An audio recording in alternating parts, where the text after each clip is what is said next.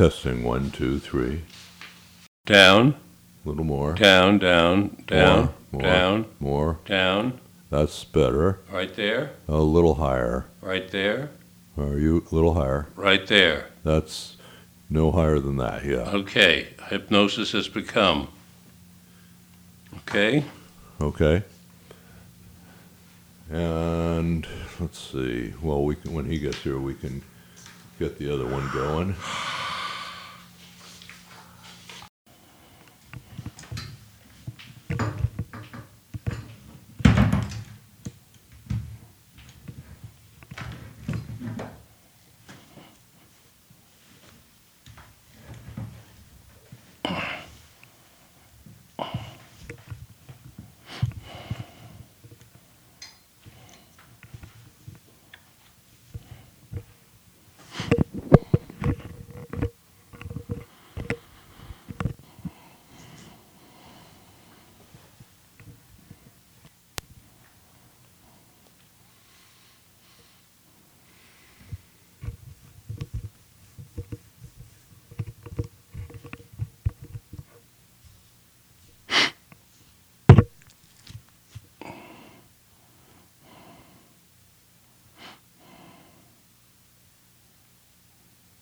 oh, here it is, yeah, four, seven, two, step. Lizarago? Lizarraga. Lizarraga. There you go. It says O on the end. Oh, look at that. It's an A. It's an A, yeah. I got this off the internet. Oh. I was gonna say that's not the one I sent you, is it? No, but look at this. Every single one has an O. Let's see, Richard. You want music to start, and then you're going to do your introduction, and then you want music again, or no? No, That's it. just once. Oh, I'm so glad I asked.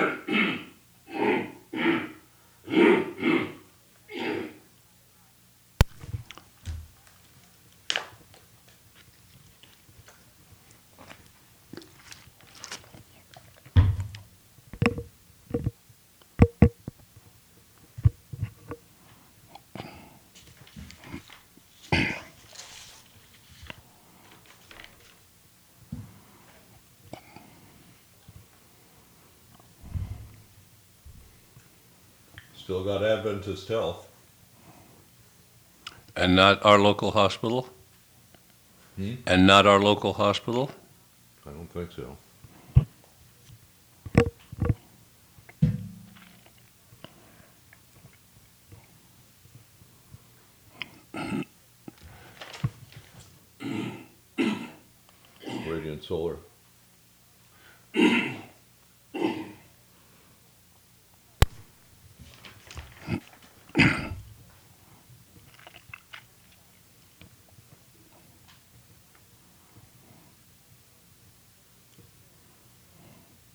About to go live here.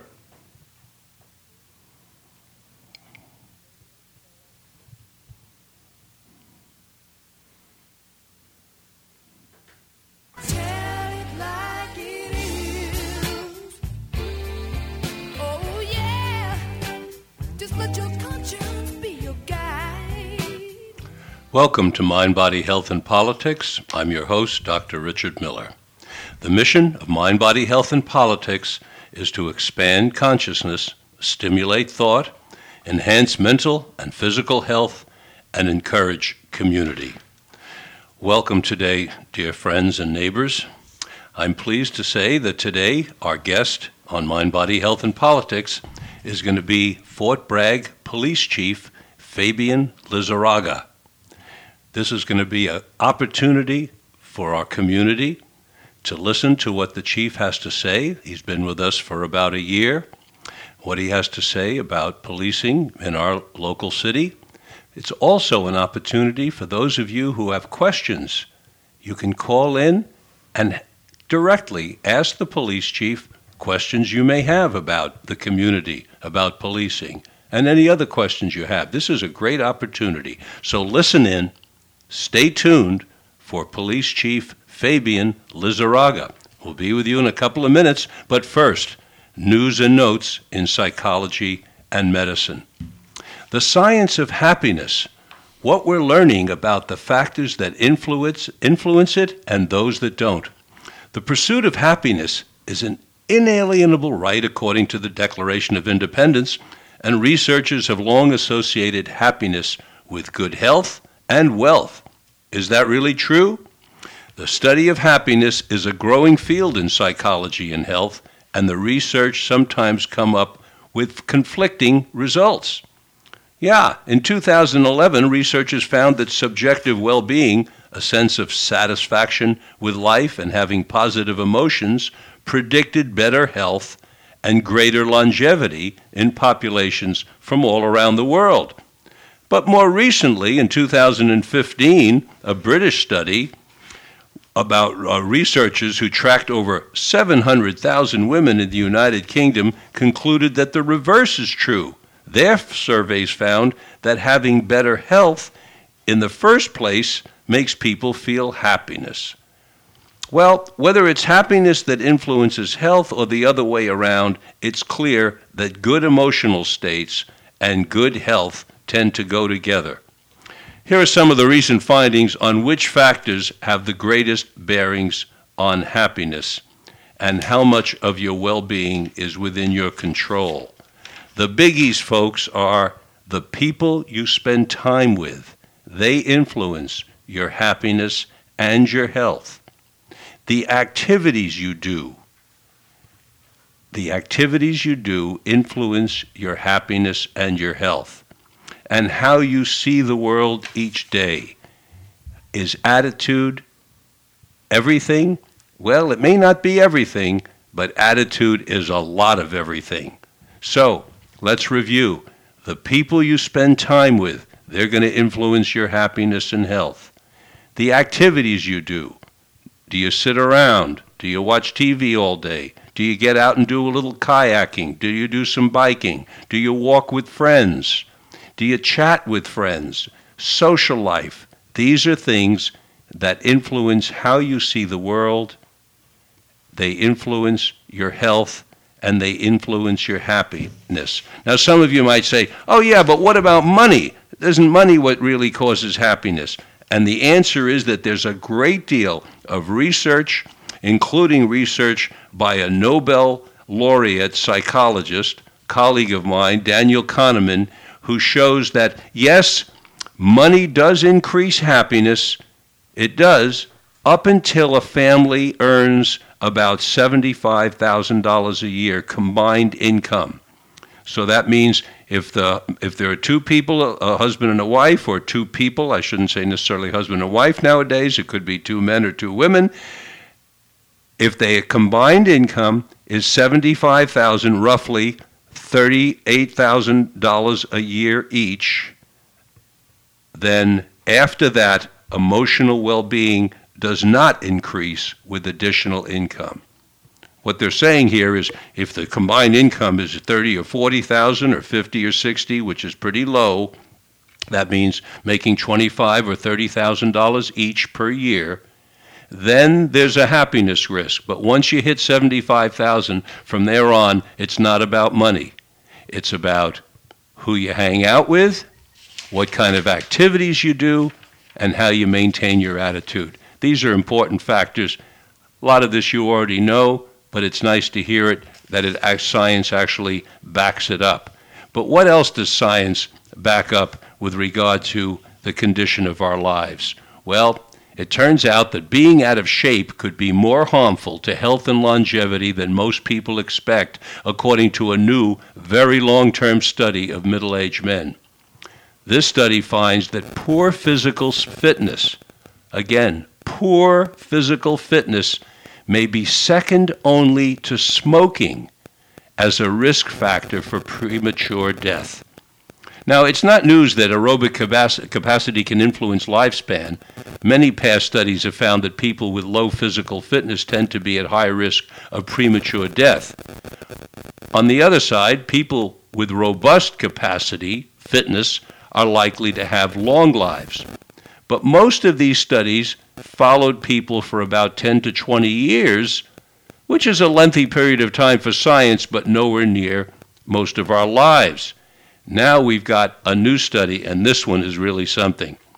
Uh, they called it the study of men born in 1913, and here's what happened. In 1963, when these men, born in 1913, were 50 years old, a thousand of them, yeah, a thousand men volunteered in a study to allow themselves to be studied for the rest of their lives in order to help scientists better understand lifetime risks for disease. And let's say kudos to those thousand men who are willing to do that, because that means people are bumping into your life for the rest of your life and asking a lot of nosy questions about how you live and what you're doing. Well, here's what they found out from these thousand men they found out that poor fitness turned out to be unhealthier even than high blood pressure or poor cholesterol. Yes, healthy fit men, healthy fit men with elevated blood pressure or relatively unhealthy cholesterol still live longer than out of shape men with good blood pressure and good cholesterol levels. Yep, poor fitness shortens lifespans. That's what the data, and this, you know, a thousand men studied for their entire lifetimes tells us a lot. So, what about the fitness? Where do we get fitness? Well, here's another study that just says one hour of physical uh, activity a day. And by the way, let's talk about what physical activity is. It could be something as, as easy as a walk or a bicycle ride can undo the increased risk of early death which comes from sitting around eight hours or more on a daily basis. And many of us do sit around. I sit around that much. My job is sitting in an office seeing patients. I can be sitting around for six, seven, eight, nine, ten hours a day. Not healthy. Not healthy. Needs to be some way to get up, do something. And the researchers are saying that if you even get up for five minutes during those hours, so you know 55 minutes before the next person you see or your next appointment, if you get up for five minutes each of those eight hours and walk around the room, at the end of the day you've walked 40 minutes, eight times five. That's going to change your health significantly. The increased risk of early death ranged from 12 to 59 percent depending on how much exercise the subjects in this study got. Sit less, move more, and the more you move, the better, is what the scientists are saying. And if you can't sit less because your job calls for sitting, we're having uh, uh, Ch- Chief Lizarraga on today. His patrolmen sit around in cars a lot.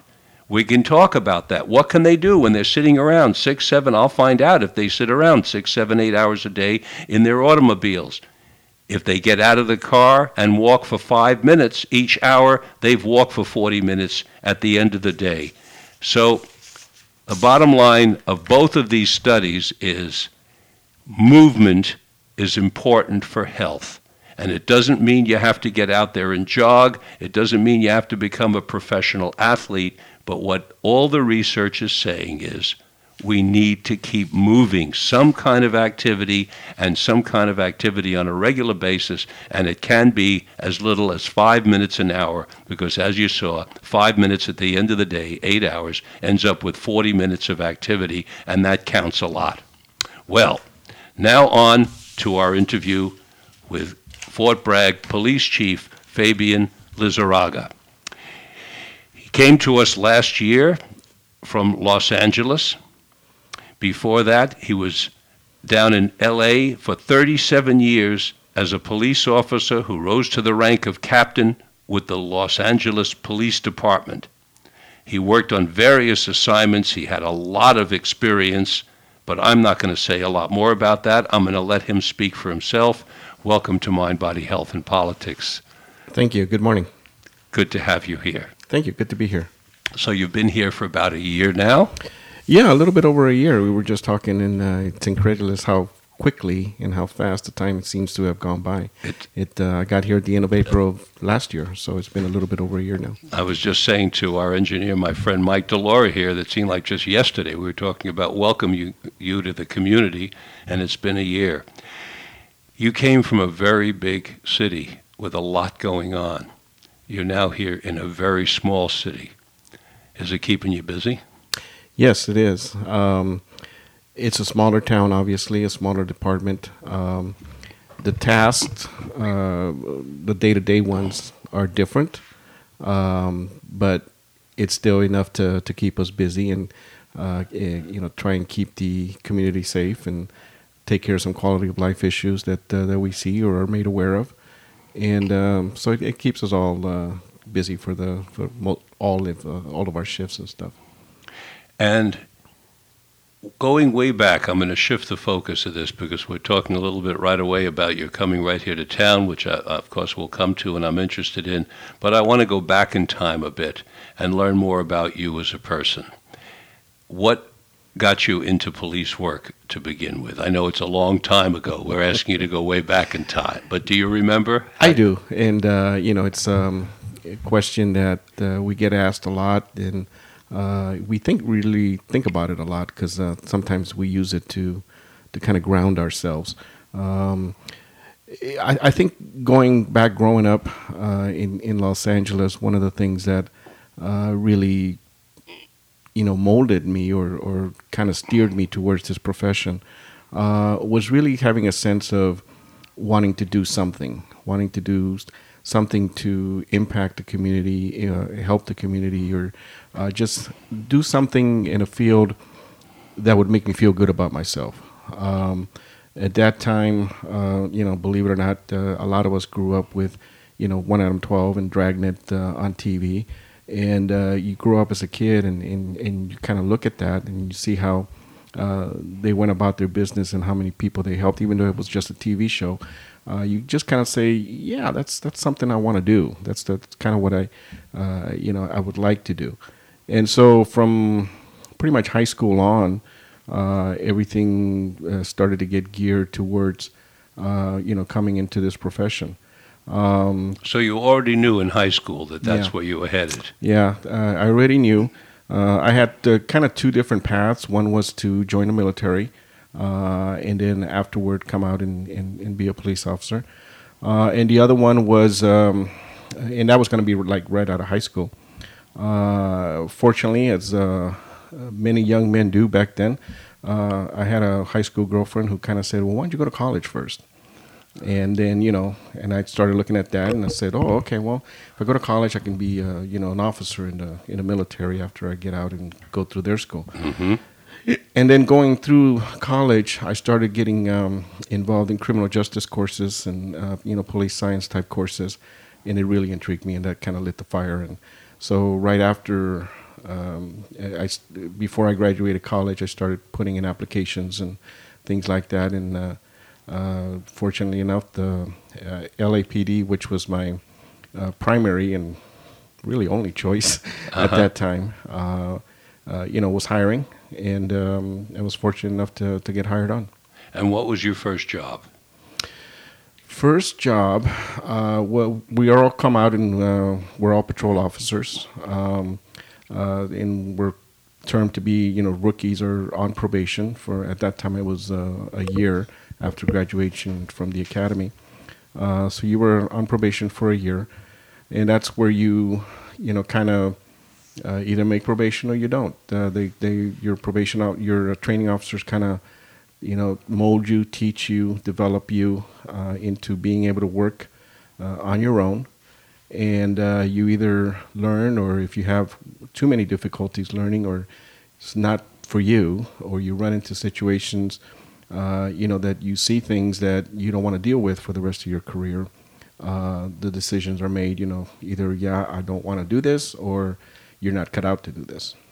So, just to back up a bit, after you graduated and studied criminal justice in college, applied for to the LAPD, was accepted, then you went to the academy. Is that how it? uh, Yeah, we you get sent to the uh, to the police academy, and at that time for LA, it was um, six months uh, of training, physical training, uh, self defense, firearms, and uh, academic as far as learning the laws, uh, California State Penal Code, uh, as well as the policies of the department. You know, report writing. Um, you know, we got sent into different. Uh, uh, scenarios of you know how would you handle this situation whether it was a family dispute a robbery in progress um, the police academy down there and i think most police academies have like a um, like a situation simulation village type thing where you know you there's storefronts and things like that that you can go to and um, you kind of walk your way through of how to handle different radio calls or different situations And going to the police academy is that a, a, a residential where you all live together, or do you go home at night after you're in school all day? No, in in LA and uh, at that time and still, you you go home at the end of the day. Uh, you know, you, you get up there at you know either five or six in the morning, and uh, you you left at you know three or four in the afternoon, and then you went home and did homework.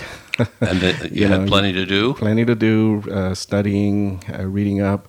Um, at that time, they were big into. Uh, once we were finally issued our police gear, our utility belt, and all that, we had to keep that shined up uh, to a spit shine, what they called a mirror kind of thing, where you could see yourself.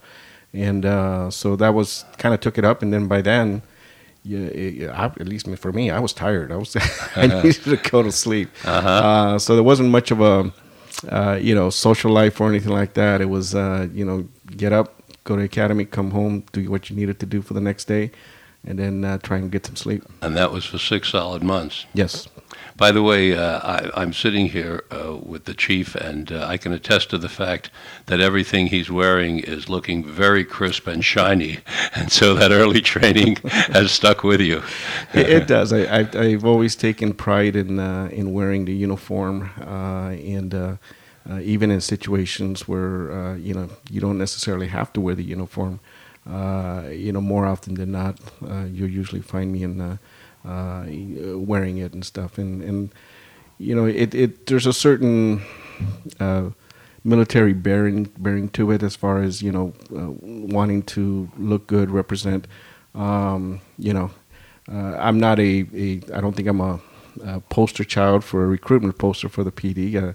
Uh, I was listening to you very intently about uh, you know getting into physical shape uh, in your comments and stuff because I definitely need to do that. So uh, you know to look even better and to feel even better. So Well, Fort Bragg is a, is a wonderful place to do that because there's so many uh, physical activities available to us so easily. it is.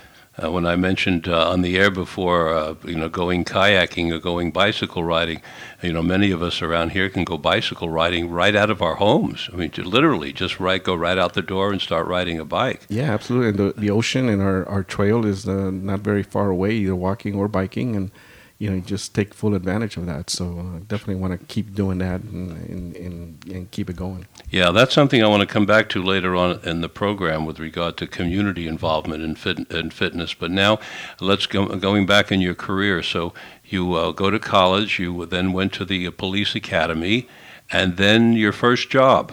And what was it, and where'd you go? Uh, my first job was I was assigned to uh, Los Angeles, divided into um, at that time it was 18 uh, different stations or divisions, and and each station is uh, has its own geographical boundaries, uh, and you can liken them to basically just 18 different police departments that cover the whole city uh, of Los Angeles. And so I was assigned to uh, one of those uh, stations. It was called Wilshire Division, still is. And fortunately for me, it was the division that I grew up in. I mean, went to school there, I lived there, uh, and uh, so one of the things for a a rookie in a big city uh, is that they constantly test you at is your locations and you know getting to know the streets, getting to know the addresses and street names and things like that. So that one was kind of taken off uh, my show because I knew where we were patrolling because I, you know, run those streets as a kid and went to school there, so uh, didn't really have to worry about knowing where I was. I pretty much knew uh, uh, where we were patrolling, so I just could concentrate on on some other aspects of. Uh, you know, report writing, tactical situations, those kinds of things. So that was my first division of assignment uh, there at working patrol, learning how to respond to radio calls, calls for service, and uh, learning how to handle them. You know, either that was a lucky accident or somebody really knew what they were doing way in advance because what we're hearing on the national press now is the importance of police officers being assigned to areas that they know, which is what exactly you've heard that. Yeah. Because that makes for more human contact. It makes means that they have they know the area and that means they know people in the area who can support them and help them. Exactly. And you fell right into that. It fell right into that uh, by happenstance. Um, you know, I, I, I don't know that there was a whole lot of thought given to it because, uh, uh, you know, I was just uh, probably just a name on uh, on a list of people that needed to be assigned, and at that time, Wilshire Division had some openings, and they needed to uh, to plug them in. But uh, it certainly made it easier. You know, I, you know, you know some of the people. In the in the community, especially you know some of the storefronts that you visited for a long time, or uh, you know schools and things like that. You knew the teachers and, and those kinds of things, as well as some of the neighbors. So you Um, had people to say hello to sometimes when you walked around. You weren't totally alone. correct. Now, when you went out that first day, do you go out alone or do you go out with a partner? No, you go out with a partner. Uh, the at that time, your whole probationary period, uh, except for the last uh, month or two uh, of that year, you're working with somebody. You're working with a training officer, uh, and you're working with different training officers so that um, everybody has different styles, uh, so that they will teach you, you know, how they approach things, and then from each of them, you kind of gather how you are going to be uh, and how you approach situations, uh, how you approach people, uh, and you kind of mold them into your own personality and, and your own philosophy and stuff. Uh, so you kind of learn from everybody. But for the first year or so, the first 10 months or so of that, uh, you're working with somebody. And it's a much more experienced person, so you're not naked out there nervous. I mean, what am I going to do? You've got an older person, an experienced person to help you along and teach you along. Correct. At that time, there was um, you probably had to have uh, you know at least minimum of five years experience as a police officer before you could become a training officer. Um, you know, over the years, that has um, um, kind of melted away a little bit because we're you know police departments across the country are becoming younger and younger. So uh, a lot of times, um, you know, we have training officers that will have you know less than five years or four or three years and things like that. Uh, but yeah, you try to get somebody who's experienced, mature, and is a, capable of teaching and coaching somebody to, uh, to d- develop them during their probationary time. Okay, so you're out there for up to 10 months, is it, with the trainer? Yes. covering you and helping you and teaching you.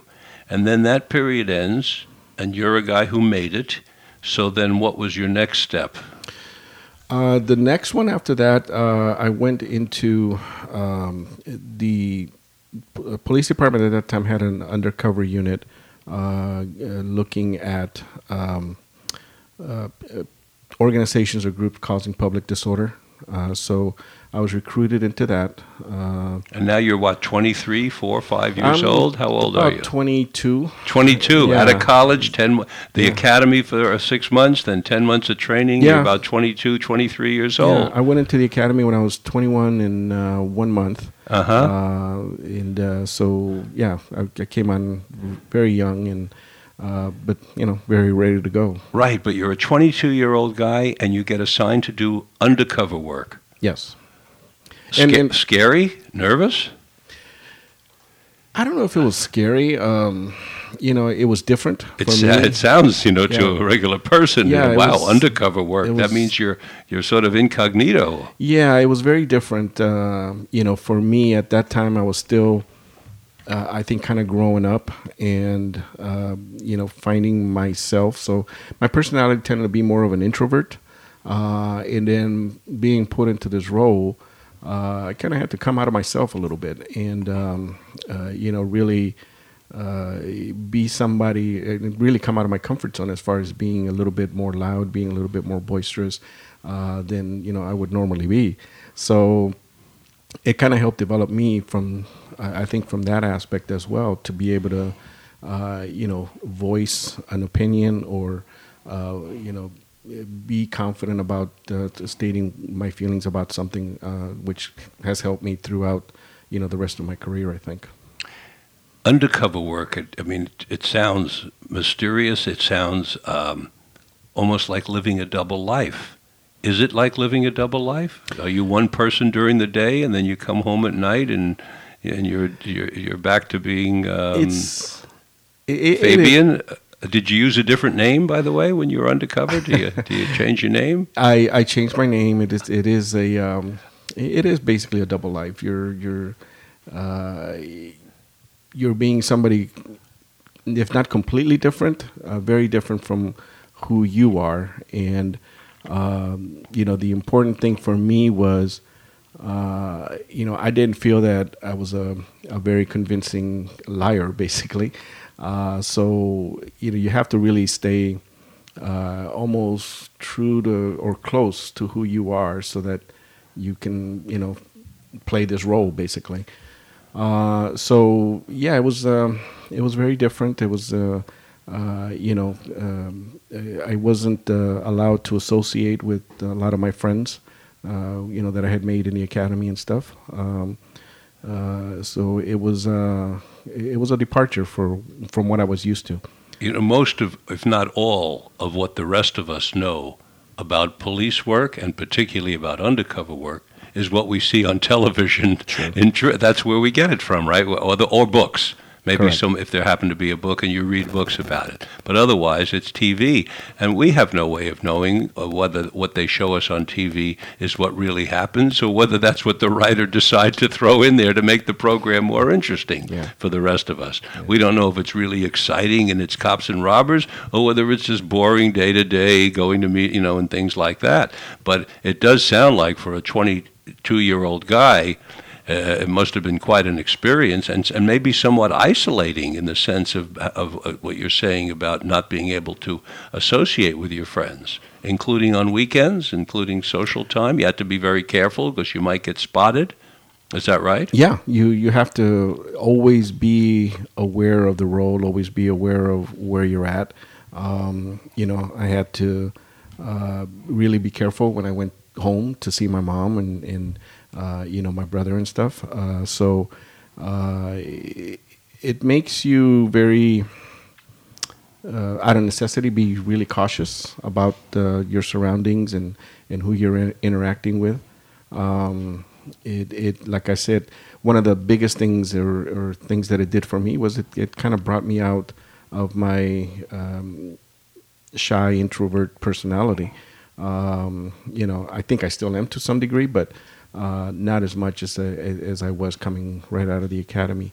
Uh, so it um, uh, it, it was boring for you know because you're basically living a life and you know going through through the motions and then like you said meeting with people and interacting with people uh, you know and uh, it, it's not the the flashy driving fast cars and you know spending all kinds of money kind of thing that uh, TV and movies uh, make it out to be um, but you know it was uh, necessary work and uh, it, it was um, uh, it was different for me. So I, I- you know, it was it was good to do it for me at least.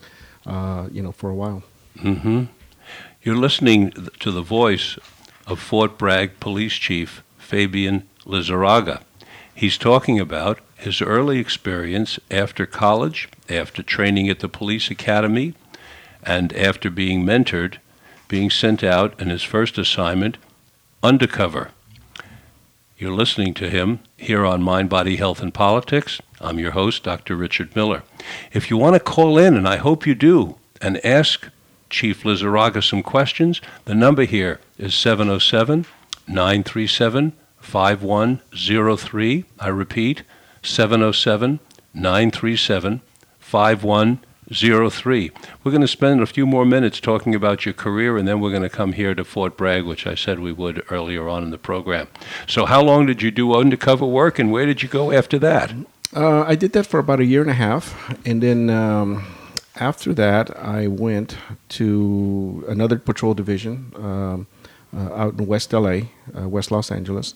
Um, we in there, I did a uh, I worked patrolling in the black and white. I also did foot beats, and um, you know did that for uh, I think another year or so. Another year Foot beats? Yeah, Meaning walking, walking around? around, walking around. So you were getting foot. the exercise we were talking about before. That's a good thing.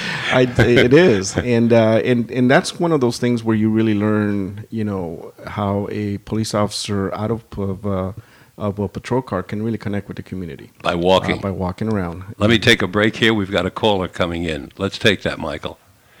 Welcome to Mind, Body, Health, and Politics. You're on the air. Hello. Well, I guess we lost him. Let's come back to walking in patrol car, early days. Yeah, and, and it really gives you uh, an opportunity to interact with people on just a one-on-one basis, just having conversations with them. Uh, you know, uh, we got to know the, uh, the the restaurant owners, the business people, the store owners, uh, as well as a lot of people from the community. The one of the areas we were patrolling was a very popular tourist uh, uh, site for people to come. It was just uh, adjacent to UCLA. It's called Westwood Village, and so we were able to interact with a lot of people and and uh, give them really an opportunity to get to know their uh, their police the police officers. office. That's great. Here comes the caller again. Thank you, Michael. Do we have the person? Welcome to Mind, Body, Health, and Politics. If you're there, you're on the air. Nope. Not there again. Someone on the other phone? Okay. Um, folks, if you can hear this um, and you're listening, 707 937 5103. Someone is trying to get through, possibly we're having some technical problems there. It's uh, ringing again. We're going to give it a try again. Are you there? Yes, I am. Can you hear me? I can hear you. Welcome to Mind, Body, Health, and Politics. Thank you very much. I'd be very interested in your guest's response to the notion that uh, there's some amount of us versus them that takes place within police circles regarding the public at large, and I'd appreciate his response to that. Thank you. That's a good question. Yeah, it is, and it's um, it, it it was very prevalent. I think in the uh, in police work uh, in the uh, in the nineties and the eighties. Uh, it was very much um, uh, an us versus them uh, uh, concept or, or way of thinking. Frankly, by by a lot of police officers, it was um, a thinking of you know nobody can understand what we do. You know the nobody knows you know what we have to deal with, and and so you kind of build up the mentality of you know the, nobody really knows us, uh, and so because they're not taking the time to know us, you know, you know we're not going to have anything to do with them. Um, and but that's I think one of the things that we've been trying to change uh, for the last um, uh, probably for the la- at least the last five or ten years, if not longer. Uh, that you know it is not something uh, police work, enforcing the laws, keeping communities safe. Uh, is not something we can do alone. Uh, you know, it's not something that uh, police officers uh, can be at a location, you know, 24/7. Uh, we need help. We need the, community's help. Uh, and so the thinking in, in law enforcement has really come around, and you've got a whole new generation of officers that have almost grown up with that philosophy. And so I- think the, the us versus them um, mentality has been broken down in a lot of uh, law enforcement agencies or is in the process of, of doing that. Uh, I think in the bigger cities, uh, uh, bigger departments, uh, it's it still may be a little prevalent. Uh, but in in in smaller organizations and in more tight knit communities like ours here, uh, uh, it- there is a very big bridge of uh, communication and information flow between uh, officers and, and, and community uh, people.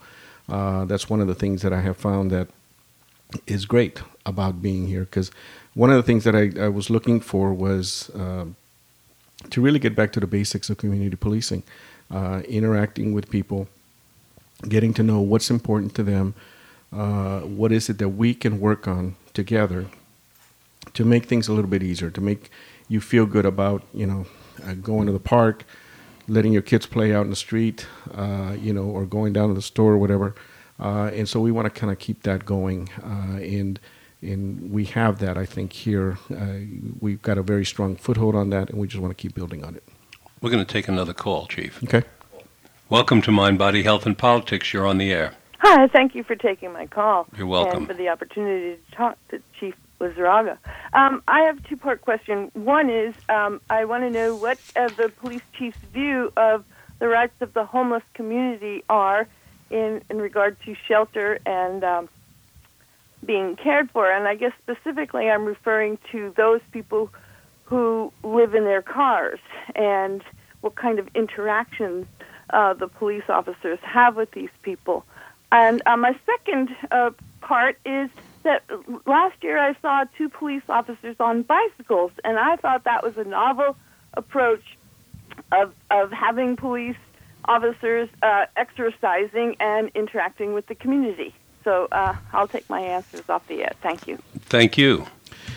Thank you. Um, as far as the homeless, uh, you know, for uh, what we try to do is uh, when we interact with them, uh, we make them aware of the resources that are available in our community uh, and in the county, uh, frankly, for uh, for them to avail themselves of social services.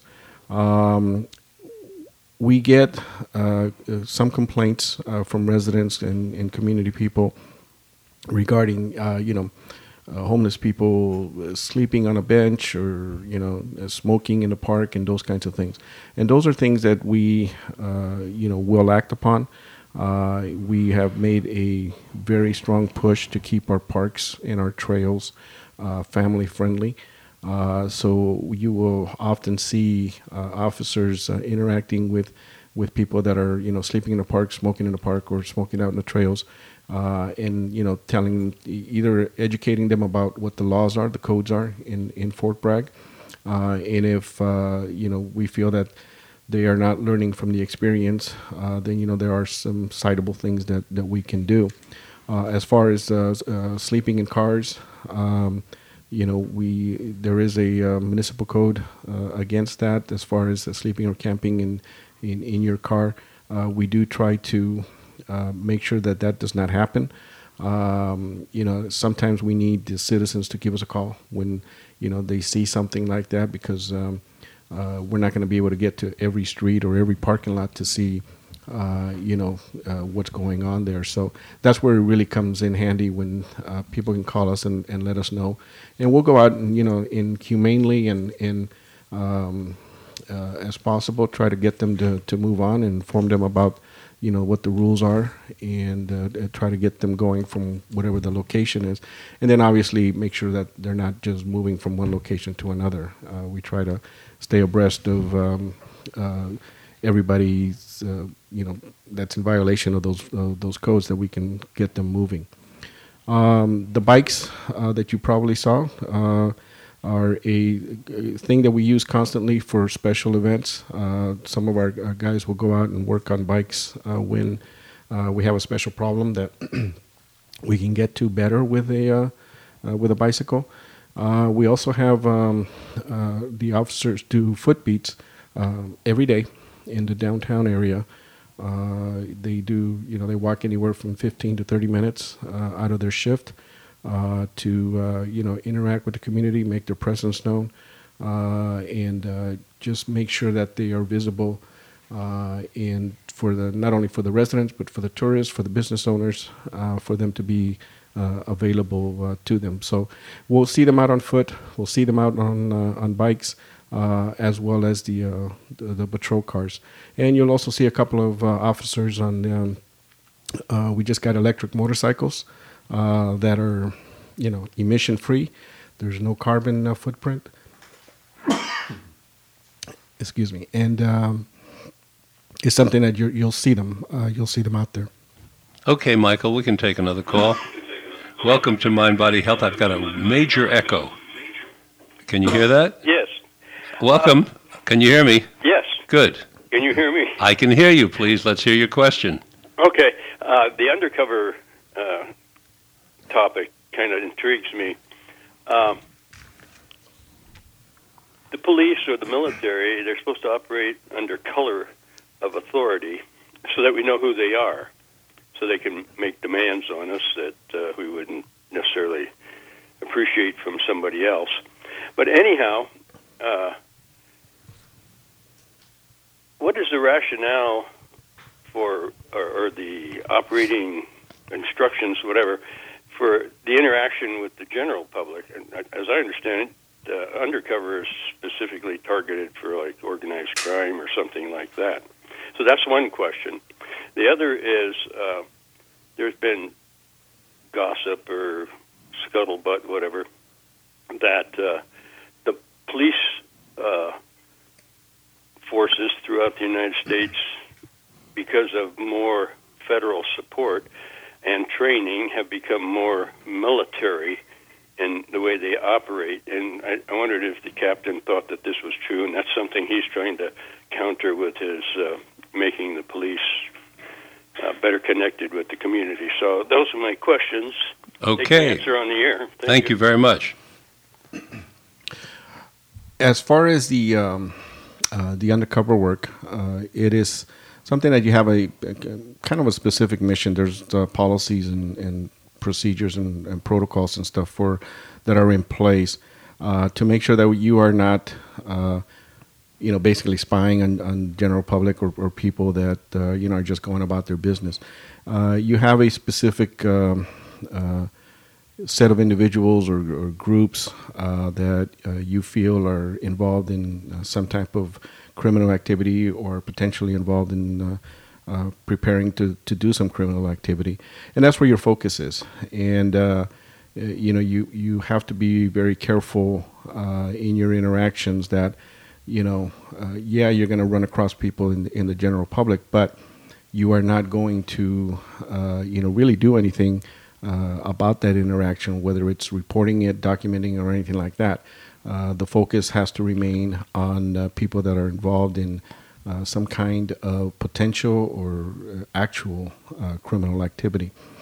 As far as the militarization of, um, of police departments, um, I, think it's kind of been taken um, almost to the extreme of you know, uh, uh, people uh, reacting to it.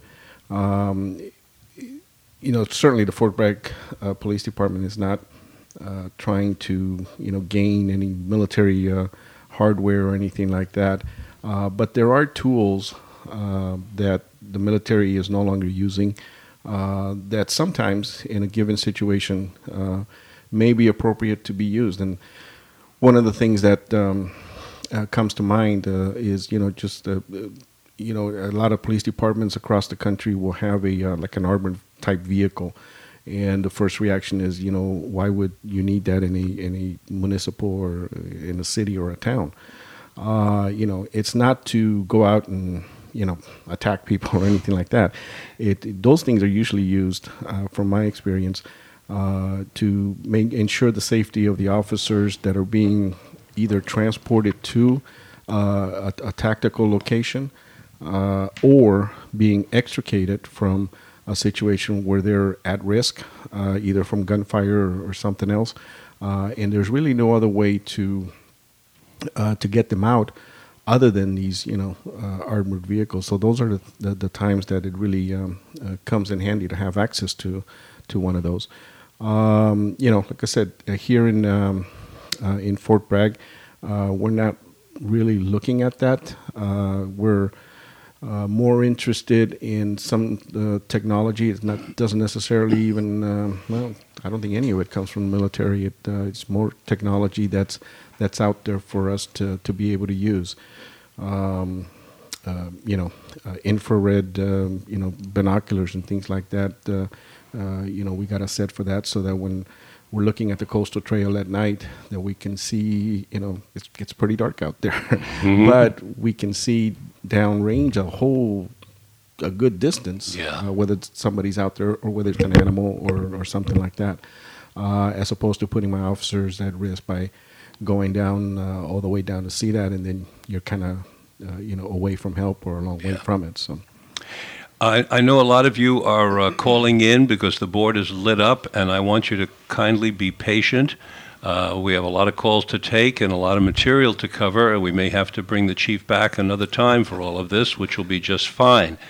Uh, I want to point out that uh, that that that Chief Lizarraga is a real guy, a real man in a real community. He's got four children. He's got two stepchildren. He's got four grandchildren.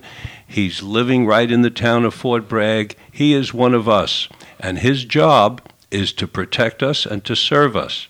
And one of the questions that I want him to address now is what can we do to help him and help his force do their job? You said it's important to have community support. What kind of things can the community literally do to help you, people who want to be good citizens?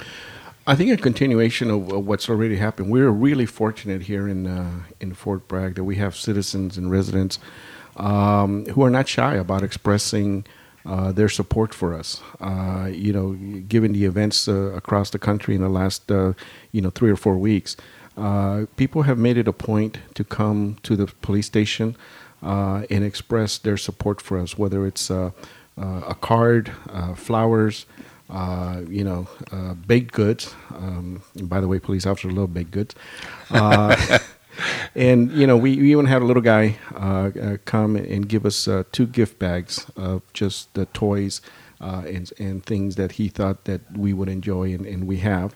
Uh, you know, just to say thank you. Uh, thank you for what you do. I think just a continuation of that, letting the officers know when you know they're out on radio calls or, or you know calls for service and things like that. You know, thank you for your service. Those things go go a long way uh, to you know making an officer's day. A lot of times they'll go through you know a whole shift and you know the help countless people, but sometimes we don't get that little thank you at the end. Not that we need it. I mean, we don't you know we didn't do this for, uh, for that. But when it comes, it's really uh, special to them. You're And- real people, Yeah. and real people appreciate a little pat on the back once in a while. Exactly. And so, one of the things you're saying the community can do is to just a simple thank you. Yeah. It increases morale. It increases spirit. Gives the gives your officers a sense that they're included in the community, Exactly. right? Not seen as one of those guys out there. Okay, let's take another call, Michael. I see that the phone is lit up there. Welcome to Mind, Body, Health, and Politics. You're on the air. Good morning. Great show. Um, Chief Lizarraga has a beautiful smile. He has one of the most beautiful smiles I've ever seen. It'll warm you from the top of your head to the tippy toes.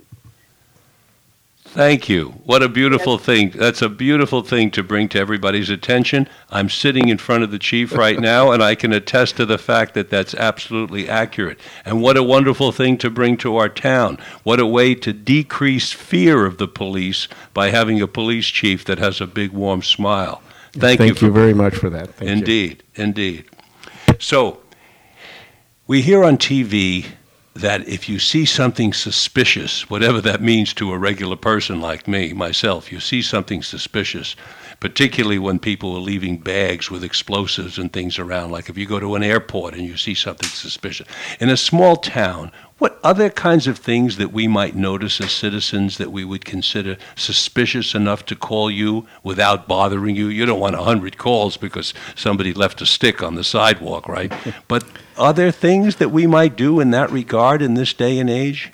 Yeah, de- definitely. Um, we all live in our neighborhoods. We all live in, you know, um, we have an idea of who our neighbors are, and some of us are very good about socializing with everybody on our block.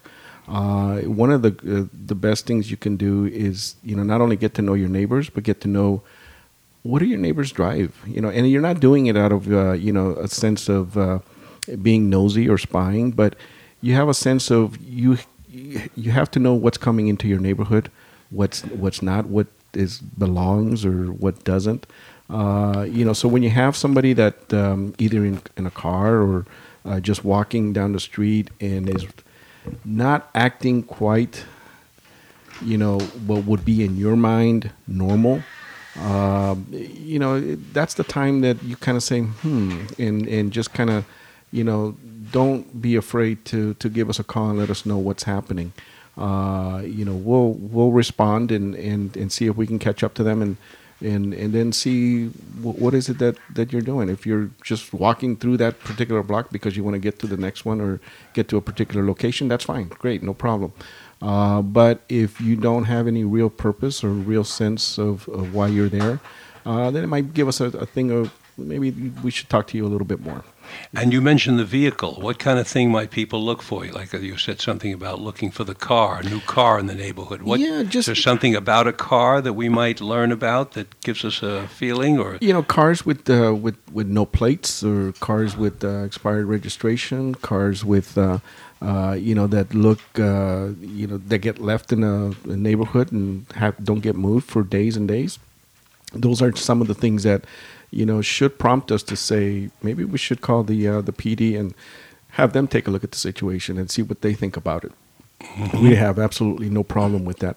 One of the great things we can do, it starts out tonight, is National Night Out uh, from uh, 4 to 7. There are four locations throughout the city uh, that you can come and meet your neighbors. Uh, we will be there at, at the different locations. tonight? Tonight. It uh, starts at 4 and uh, goes, I believe, until 7. Okay, you all hear that from four until seven today. Four to seven. And real quickly, the, the locations, some of the locations are at the police department, at Bainbridge Park, the 500 block of Corry, and I believe the um, 300 block of North Harrison. Uh, all locations there are. Uh, we're going to have people there barbecuing hot dogs. Uh, we'll give out uh, some information on crime fighting.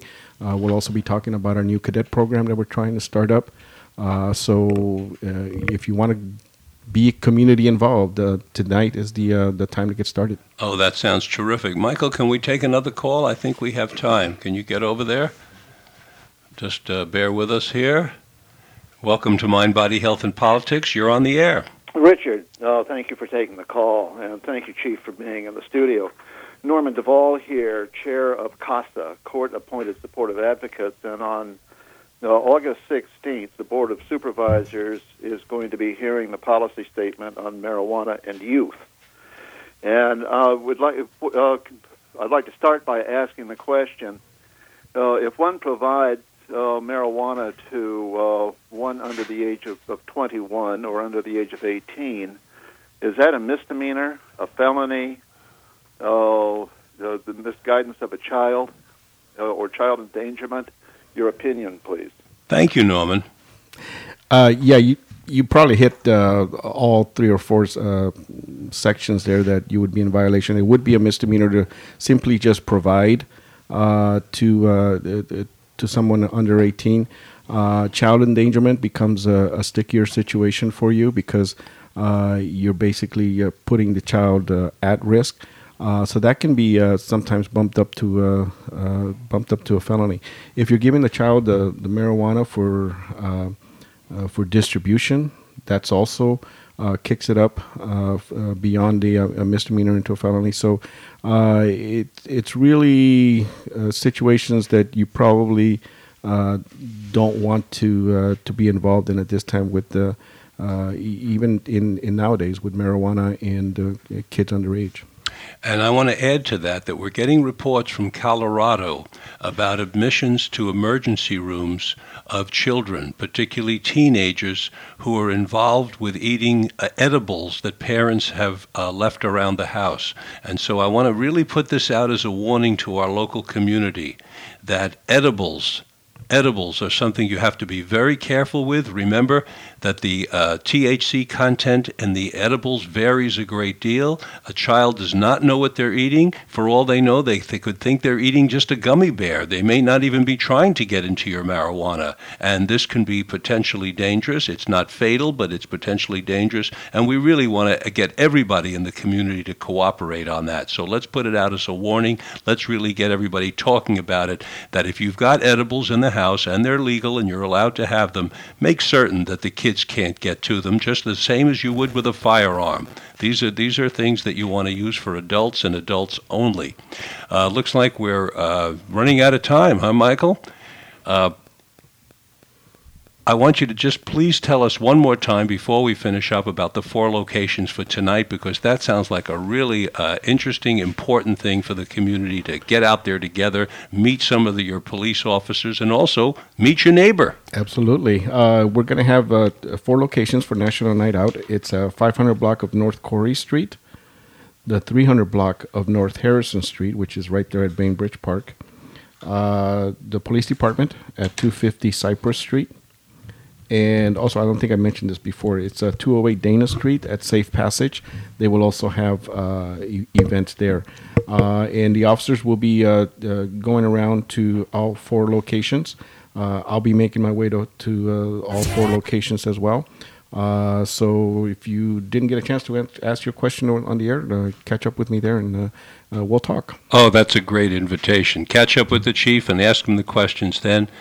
Chief Lizarraga, thank you very much for being with us today on Mind, Body, Health, and Politics. And let's get you back on again in the future, and we'll keep up uh, sharing your information with the community and keeping the bond between the police force and the community strong and supportive. Absolutely. Thank you for having me.